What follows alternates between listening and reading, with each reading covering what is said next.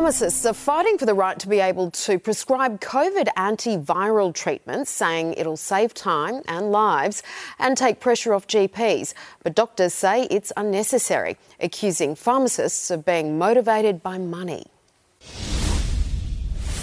In the fight against COVID, pharmacists have been the tip of the needle, administering 10 million vaccines so far, but they want to do more. This is us uh, stepping up and, and providing the services that we are trained to do. Pushing for the power to prescribe COVID antivirals.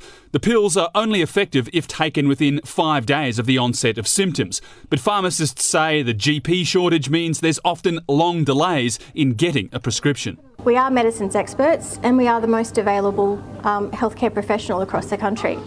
So the government might as well use us where they can. Urging the federal government to change the rules, bringing Australia into line with countries like New Zealand. I think that's a fantastic idea. We should definitely do it. It'll save us so much anxiety, so much time wasting at the doctors. But GPs say it's safer to leave the scripts to them. COVID prescribing can be really complex, especially if there are other illnesses and medications. Arguing the drugs, which cost about $40, are easily accessible after a telehealth consult, questioning the motivation behind the push. We need to make sure that there's no perverse incentive for prescribing and then selling these antiviral medications. Pharmacists say they're putting patients not profits first, insisting only those who've had the extra training should be allowed to prescribe something they're already doing for urinary tract infections, with trials planned for other conditions, including ear infections, acne, and high blood pressure. It just makes sense. I guess the question is do you want to have people walking down the aisles of, of your chemist with COVID? Rob Scott,